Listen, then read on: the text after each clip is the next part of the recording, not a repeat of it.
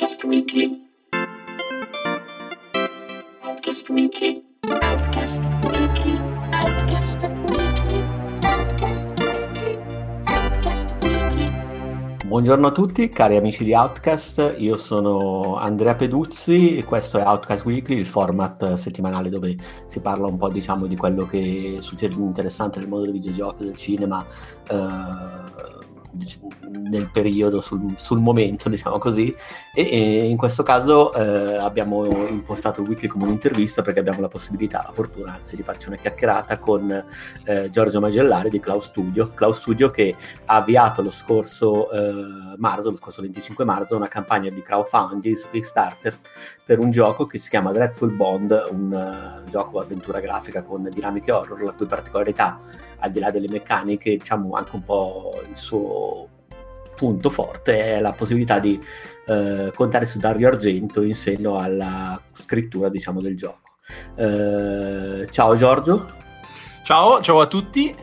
Eh, dunque, Giorgio, grazie mille per l'intervista, grazie per essere qua su Outcast. Eh, ti chiederei se ti va di presentarti, di dirci un po' di che cosa ti occupi, di che cosa ti occupi in seno allo studio, in seno al progetto. Certo, allora sono il fondatore insieme a Davide Chiesa e Daniele Carmosino di Cloud Studio. Cloud Studio nasce dall'esperienza che abbiamo, diciamo, in un settore simile a quello dei videogiochi, cioè al, che abbiamo maturato in questi anni. Noi lavoriamo tutti nel settore del cinema e della TV. Io in particolare mi sono occupato negli ultimi anni del computer grafica in real time con Real Engine. Siamo tutti uh, appassionati di videogiochi da, dalla tenera età. Io non ho più una tenera età, per cui gioco davvero da molto tempo. Abbiamo unito queste cose e abbiamo iniziato questa avventura. Siamo, stiamo, diciamo, stiamo lavorando a Dreadful Bond, questo è il secondo anno. Ah, caspita, ok, quindi in realtà Cloud Studio era preesistente al progetto e in questo caso specifico vi state proprio dedicando al vostro primo videogioco, corretto? Sì, sì, sì. Ok. Allora, eh, noi fondatori, per noi fondatori il nostro primo videogioco, le persone che si sono unite, diciamo, che abbiamo reclutato, in realtà sono veterani dei videogiochi. Ah, Quindi abbiamo persone che hanno lavorato a molti progetti qui in Italia, da, da, diciamo racing game, perché l'Italia è il paese dei racing game, ma anche altre realtà come Last Day of June, insomma, siamo un bel team. ah, caspita, ok, quindi un team eh, diciamo che ha già le mani proprio nel, nel contesto dei videogiochi. Sì, sì. Ok. mm, diciamo parecchi di noi fanno questo di mestiere da un po'. E avete diciamo proprio strutturato il team attorno proprio al eh, progetto di Deadful Bone, corretto? Sì, Dreadful Bond nasce da, insomma, da una presa di coscienza, cioè abbiamo, avevamo tutte le facoltà, tutte, avevamo tutte le competenze per farlo. Eh, nasce in una maniera un po' atipica. Noi lo abbiamo scritto come abbiamo sempre scritto, cioè lo abbiamo pensato per il cinema. Per noi era un film e così è stata, così è stata la prima stesura. Il gameplay si è aggiunto dopo. E Ok. Considera che con, con me alla scrittura c'è Davide Chiesa che diciamo ha, lavora- ha lavorato per il teatro, la tv e il cinema e Mattia Bassani che è un grandissimo dialoghista dei fumetti per cui ci sono molte competenze all'interno. Ah, caspita, fantastico. E eh, ti andrebbe anche di parlarci un po' del gioco nello specifico, per quello che ti è possibile dire, diciamo, in questa fase di sviluppo. Tu parlavi della Certo. storia, vuoi parlarci anche un po' della storia, ma anche delle meccaniche che poi avete inserito, innescato in questo gioco. Allora, come ti dicevo, la storia è la parte fondamentale di Dreadful Bond. È nata da un'idea, è nata da un concetto da cui abbiamo sviluppato l'universo narrativo. Dreadful Bond ha la particolarità di avere già un universo narrativo, in questo Davide Chiesa è un mago, quindi potresti farmi, ora no perché sarebbe un enorme spoiler, ma dopo l'uscita, dopo che l'avrai giocato fino alla fine, potrai farmi qualsiasi domanda, c'è ogni risposta dietro la Dreadful Bond. E come ti dicevo, la particolarità della scrittura è stata che l'abbiamo scritto e sceneggiato come se fosse un film. La struttura del gameplay si è aggiunta dopo. E un aneddoto particolare è che io ho ancora oggi la pretesa che almeno un paio dei membri che stanno lavorando che non hanno mai giocato un videogioco. Io ho la pretesa che non lo giochino mai fino alla chiusura di Dreadful Bond.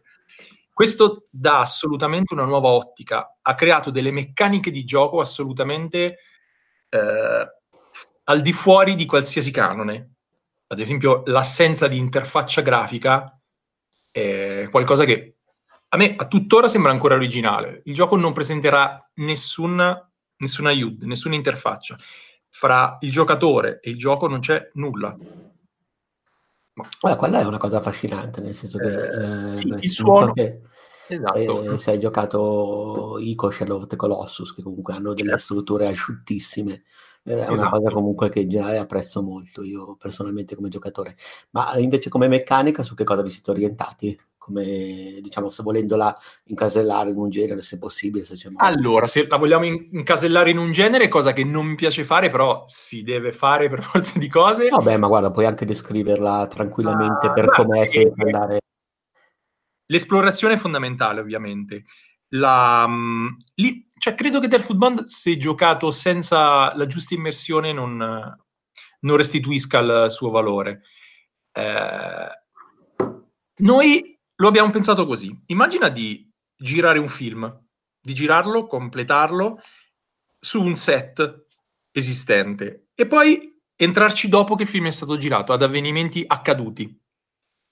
Il giocatore dovrà, con quello che è rimasto, capire che cosa è successo e si avvicina, sì, lo- sì, un'avventura, mm, un'avventura in prima persona. Le meccaniche particolari sono quelle dell'assenza del sonoro e dell'interfaccia grafica, per cui una particolarità, una cosa che io non ho mm, sempre detestato nelle avventure, i famosi oggetti sospesi interattivi, no? Ad esempio, il libro che galleggia a mezz'aria e tu lo ruoti. Quello spezza, a mio avviso, la narrativa. Il nostro è pensato come un enorme piano sequenza, dove Ok. la narrazione non si interrompe mai. Quindi non ci sono nemmeno cutscenes, nel senso che tutto viene raccontato direttamente in game. Sì, esattamente. Se il giocatore perde per un attimo il controllo, non è una cutscene, ma è un evento, ok? In cui tu hai davvero perso il controllo. Se la camera inizia a guardare dove tu non vuoi guardare, non è una semplice, non sarà una cutscene in Dreadful Bond.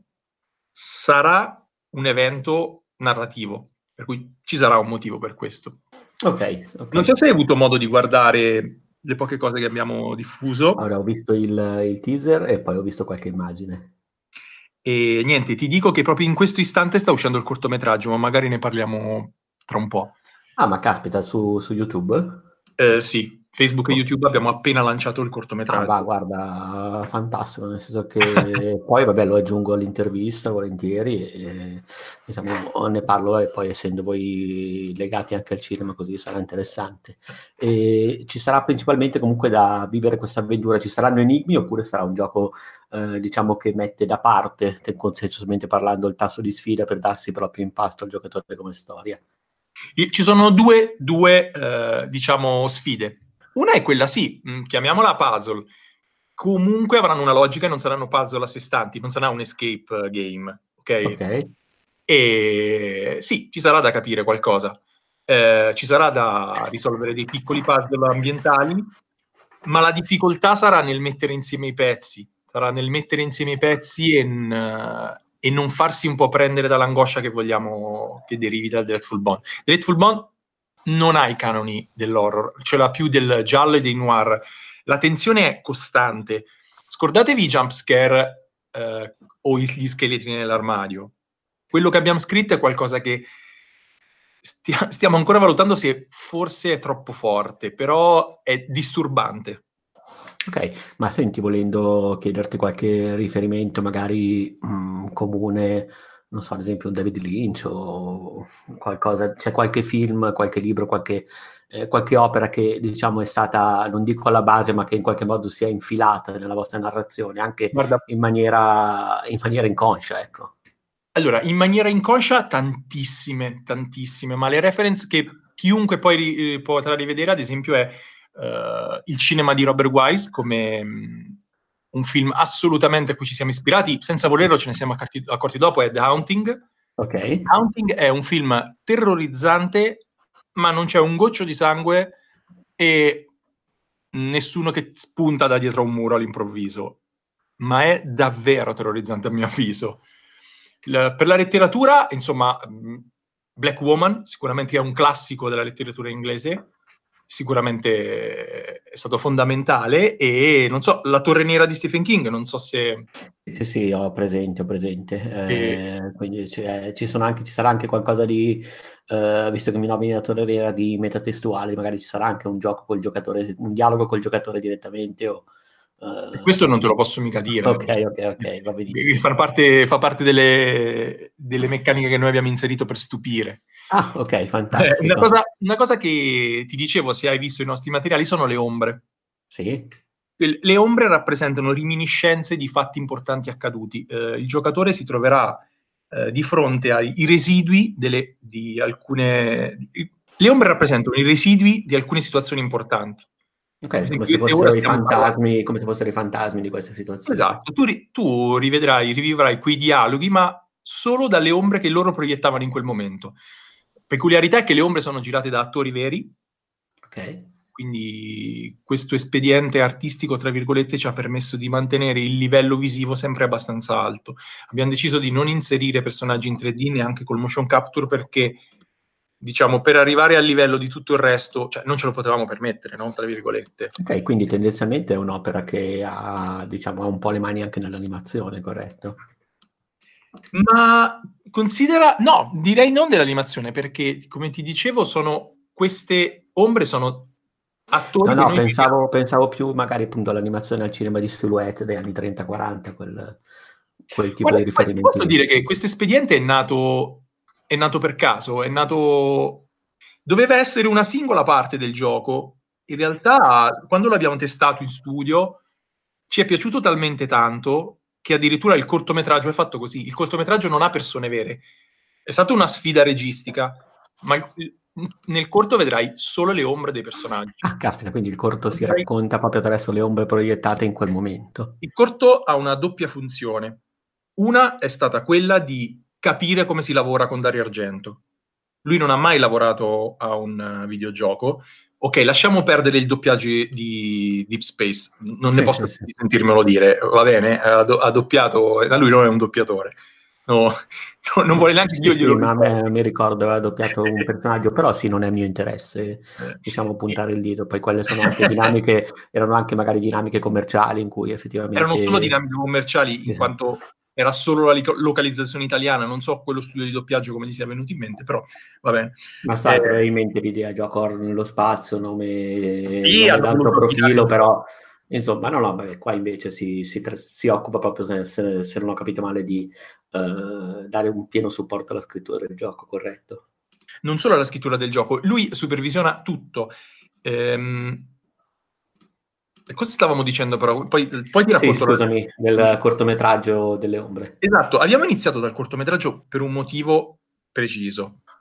Come avrei capito abbiamo lanciato una campagna Kickstarter perché allo stato attuale noi non riusciamo a finire il gioco con le nostre uniche forze.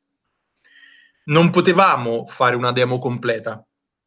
Ci avrebbe portato via ulteriore tempo e magari non è con i nostri mezzi non sarebbe venuta come vogliamo farla. Per cui abbiamo deciso di, intanto per capire come si lavora con Dario Argento, lavorare nel suo ambiente. Quindi abbiamo scritto un cortometraggio e abbiamo lavorato con lui su un qualcosa che lui conosce molto bene. E lì abbiamo imparato a conoscerlo davvero e a capire come si lavora con lui e come lui interviene in tutto, in tutto, dalle luci alle inquadrature, ai dialoghi, ai doppiatori, alla storia soprattutto. Eh, e quindi, abbiamo, quindi abbiamo creato questo cortometraggio. Lui si occupa della supervisione creativa, ma di qualsiasi aspetto. Il nostro modo di lavorare con lui è eh, sottoporgli la storia, sottoporgli, mh, mm, sottoporgli questo pezzo del, del gioco, ora, supervisionarlo con lui, spiegare gli ambienti, fargli vedere gli artwork e ascoltare quello che ha da dire. Il cortometraggio ci ha, col cortometraggio abbiamo insegnato a lavorare con lui. E di questo era il suo mondo. Poi abbiamo iniziato a sviluppare il gioco, che è già completamente scritto, ma abbiamo adottato quel metodo per il gioco. Quindi abbiamo imparato a conoscerlo e a lavorare con lui.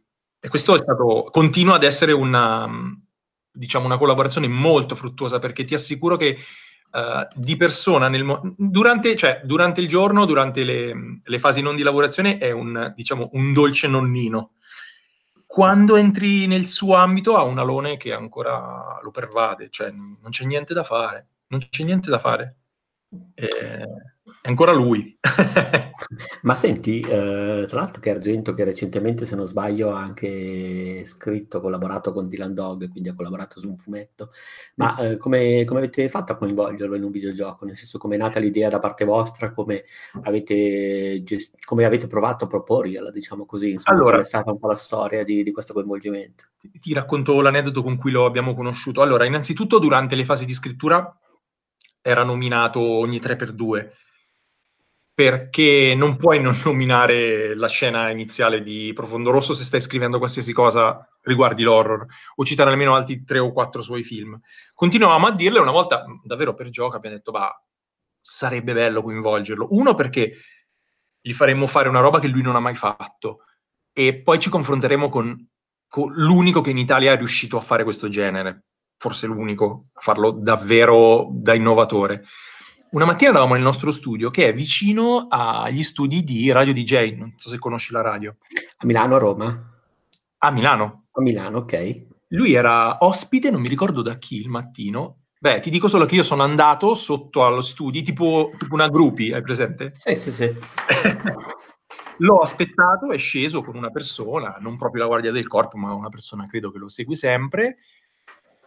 C'è stato un attimo di tensione perché questo ha visto avvicinarsi, mi, mi ha addirittura fermato, mi ha messo le mani avanti. Io ho, diciamo, ho fatto capire che le mie intenzioni erano buone. Gli ho chiesto se gli andava di. Gli ho parlato subito, di, gli ho nominato subito che era un videogioco per invogliarlo a qualcosa di nuovo. Gli ho detto: Abbiamo una storia, mi bastano 5 minuti, mi bastano 5 minuti. In realtà me ne ha dati ben più di 5 minuti, non quel giorno, ma qualche giorno dopo, perché era rimasto a Milano per la presentazione di un libro e da lì basta, da lì ogni tot si va a Roma a lavorare con lui. Ma caspita, fantastico. Quindi in realtà è stata proprio una roba, lo avete beccato e lui si è fatto tirare dentro la cosa spontaneamente. N- non subitissimo, perché l'ho capito dopo che era rimasto scottato forse dai videogiochi. Però è, a lui è piaciuta la storia. Perché, eh beh, secondo me sì, perché come dicevi non era stato forse veramente impiegato nel migliore dei modi. No, a lui, a lui ci ha sempre detto che questa roba gli ricorda, non so se conosci la trilogia delle madri. Sì, sì, sì. In realtà noi non ci avevamo pensato, ma effettivamente la storia di Dreadful Bond ha quasi a che vedere con la trilogia delle tre madri, ma di più non ti posso dire. No, ok, vabbè, comunque è la, la, la, mia trilogia preferita. Lo, li ho visti di recente, tra l'altro tutti e tre, prima di vedere quello di Guadagnino, perché volevo un po', diciamo, entrare ah. nell'argomento, per cui sì, sono, li ho apprezzati moltissimo.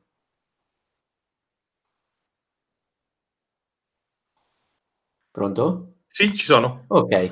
E lui in realtà rispetto ai videogiochi come si è, mosso, diciamo così, come, uh, qual è stato diciamo, il suo approccio col videogioco? Mm, da non giocatore immagino, giusto?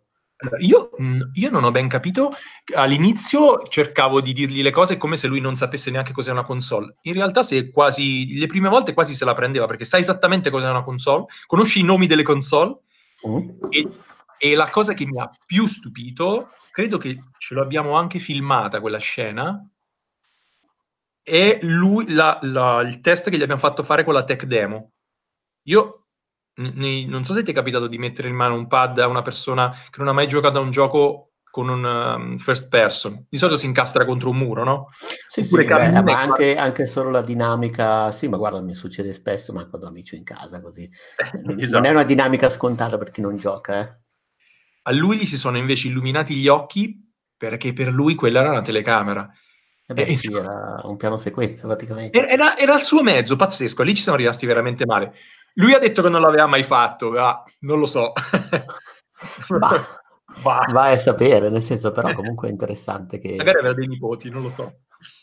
Questo credo di sì, credo di sì, credo di però in realtà non, non, non, sa molto dello storico di Dario Argento nei videogiochi, però è affascinante anche il fatto che lui abbia, non so, giocato un po' di istinto con quella che è, diciamo, la sua meccanica, l'abbia, abbia saputo leggere subito il gioco. Ecco. Assolutamente, assolutamente la, la, meccanica del movimento lo ha, l'ha, l'ha capita immediatamente, immediatamente. siamo rimasti stupiti.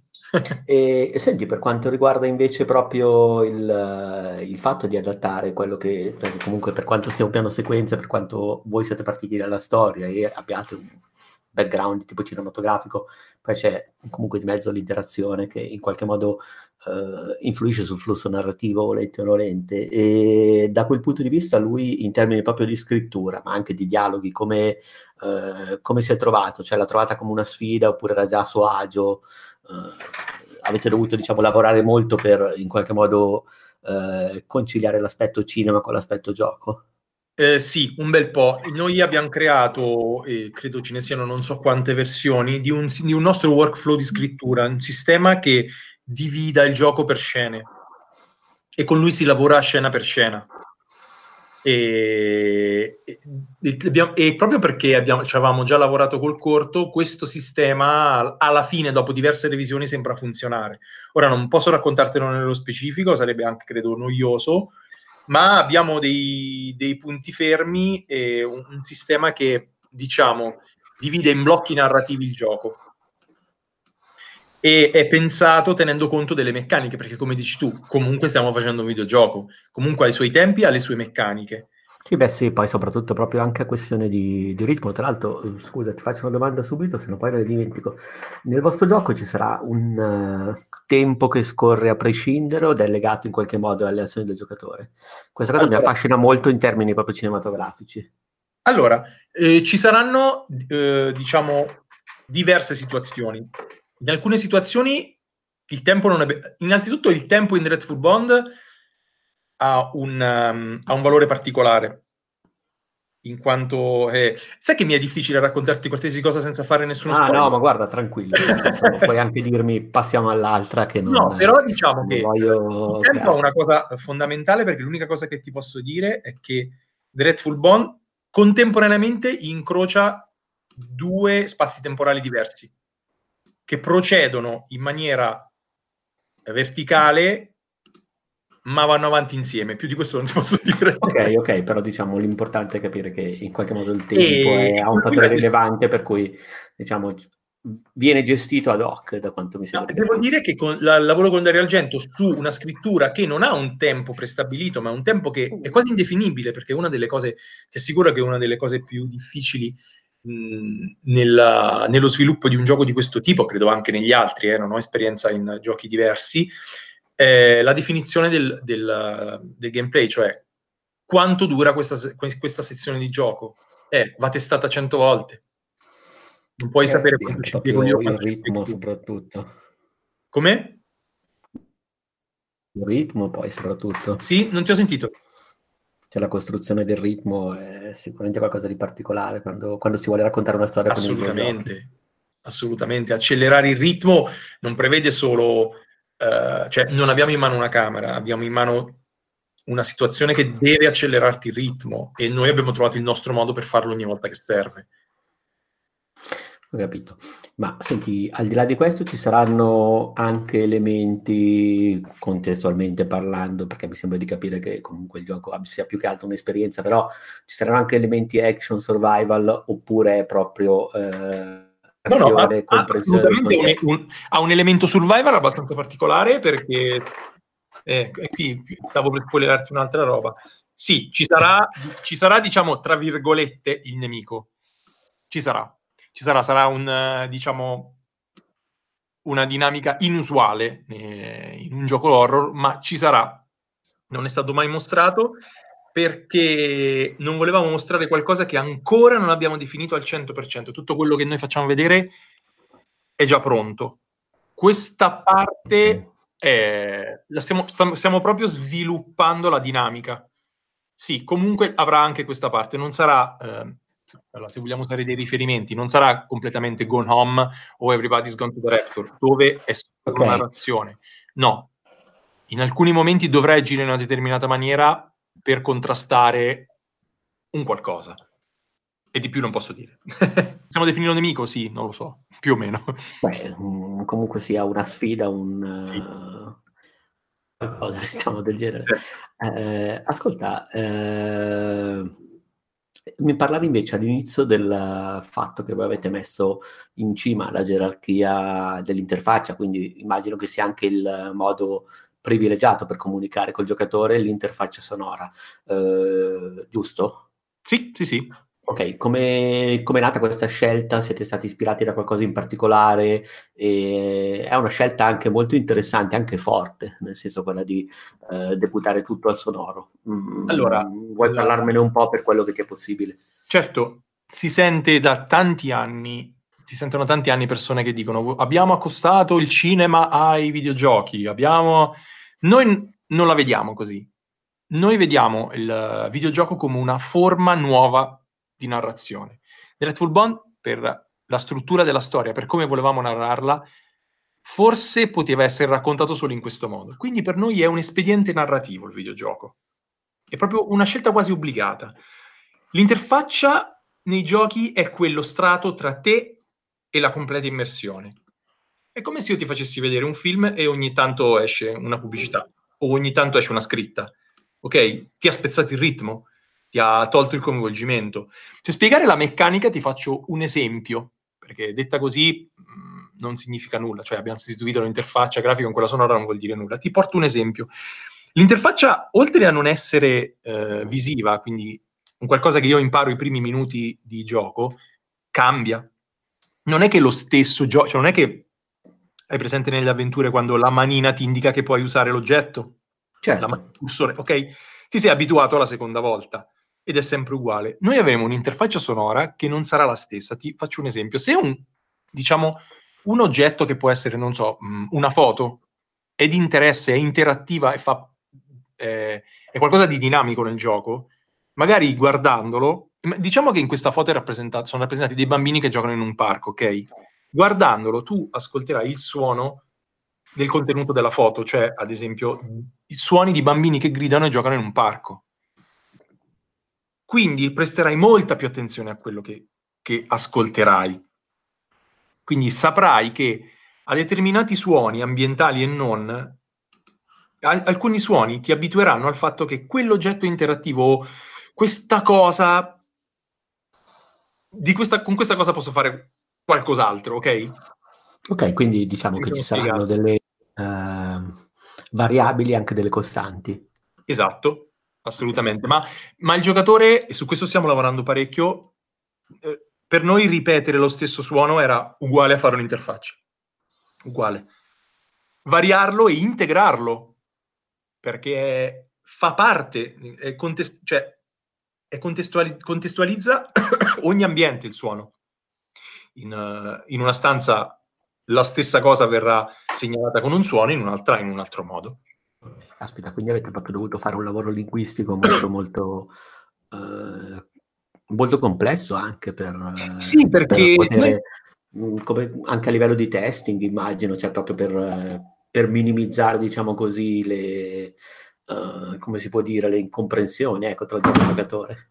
Assolutamente. La, Oppure lo... per, spingerlo al massimo, vai a sapere, dipende da quello che uno vuole fare. Certo, assolutamente. Questa dinamica qui è stata molto difficile, molto difficile anche per una questione tecnica.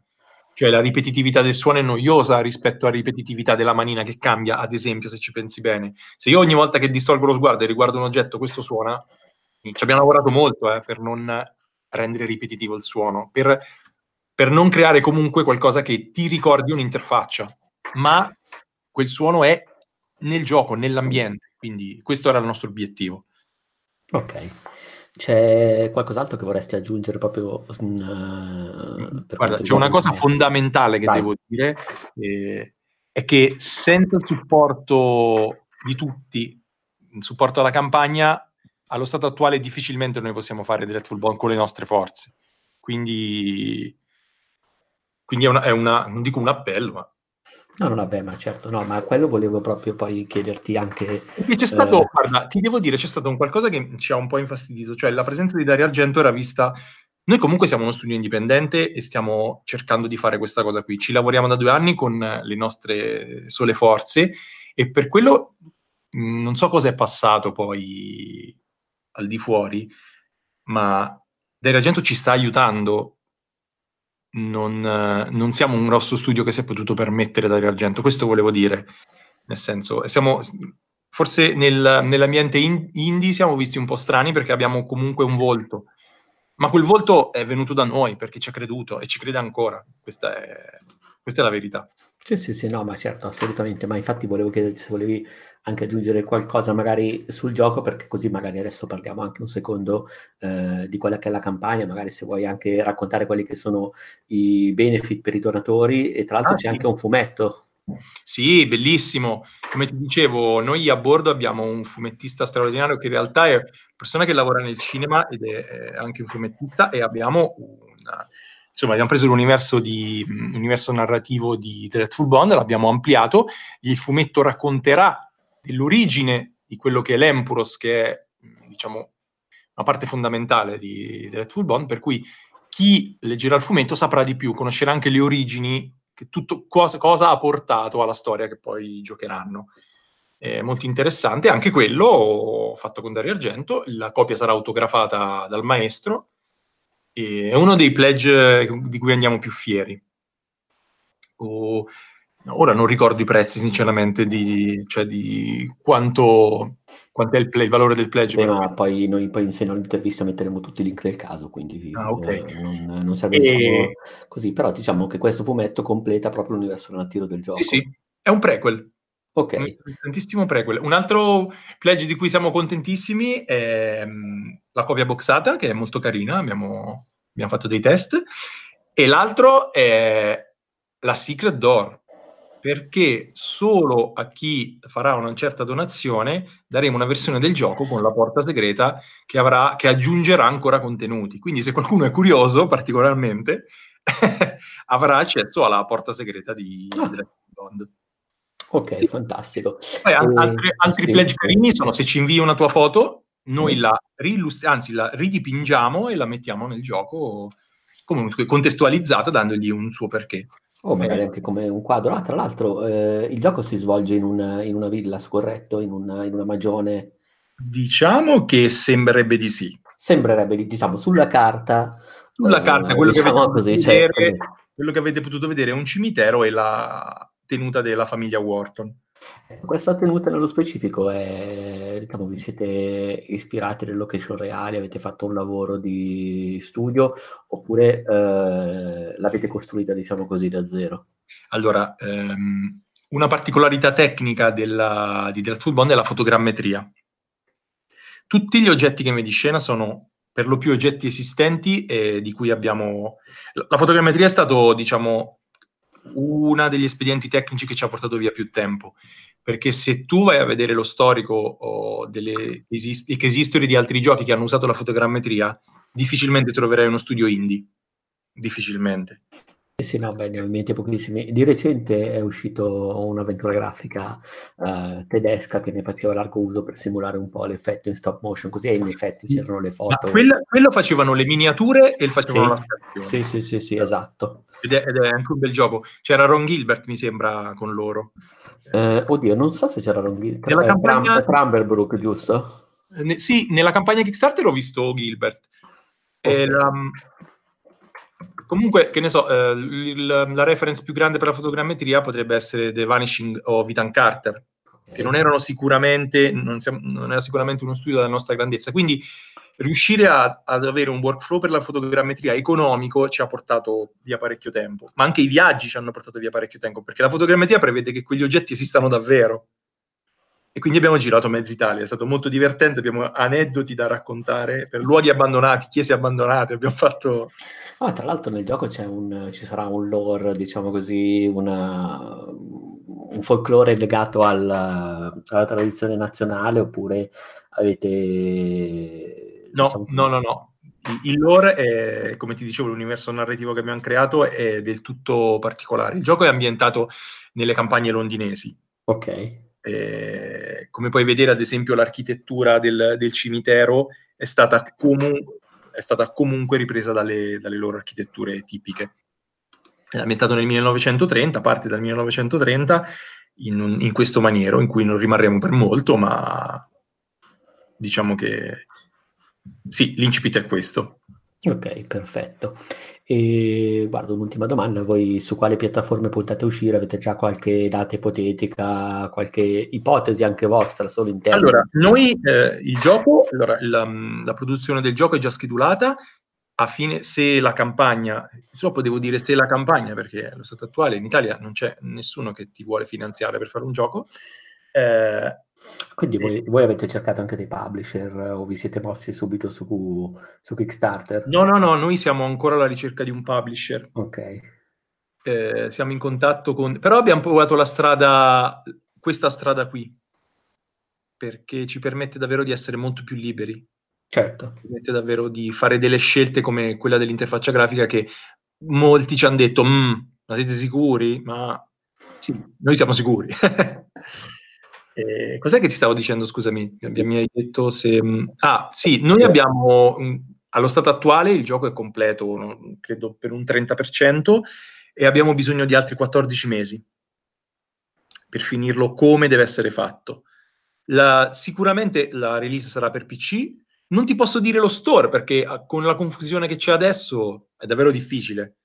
Cioè, eh beh, adesso c'è un questa, c'è questa mh, mm, polemica sulle, sulle, sulle esclusive.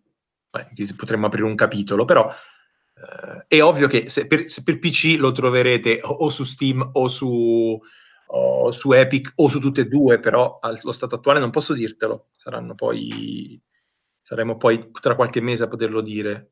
Uh, di certo non siamo Metro che si gioca l'esclusiva con Epic, qui bisogna essere concreti, no? Certo. E console Ma invece... il raggiungimento di un goal che, che credo sia sui 150.000 euro, lo sviluppo per PS4. Eh, speriamo di farlo perché lo sviluppo per PS4 è molto importante. Eh, ma occorre, occorrono a noi allora quello che occorre per sviluppare il PS4 sono ancora eh, forza lavoro e hardware, banalmente, come te lo posso dire. certo, beh, mi rendo, mi rendo conto. Eh sì. Va bene, guarda, eh, direi che abbiamo detto tutto, se c'è qualsiasi cosa che ti senti di aggiungere, vai tranquillissimo proprio, se no possiamo, possiamo eh, salutare. Ma vorrei rassicurare tutti sul fatto che Dreadful Bond dovrebbe vedere, dovrebbe vedere la luce perché è davvero un qualcosa su cui noi abbiamo... Non si vede perché è in bianco e nero, ma è pieno nel mio sangue di quello delle persone con cui, con cui sto lavorando. Davvero abbiamo passato notti, ma notti insonni e ci dispiacerebbe molto non riuscire a, a realizzarlo, ecco, questa è la, è la, verità. Perfetto, va bene. Guarda, grazie mille per, per, la disponibilità, per il tempo, anche per la passione comunque che, hai messo proprio nel, nel, raccontare il tuo gioco. Auguro in bocca al lupo a te con lo studio per uh, la campagna Kickstarter. E... sì, sì, infatti. E grazie mille ancora, grazie a chi ci ha ascoltato finora. Eh, noi ci sentiamo la prossima settimana e un saluto a tutti. Ciao, ciao Giorgio. Ciao, ciao a tutti.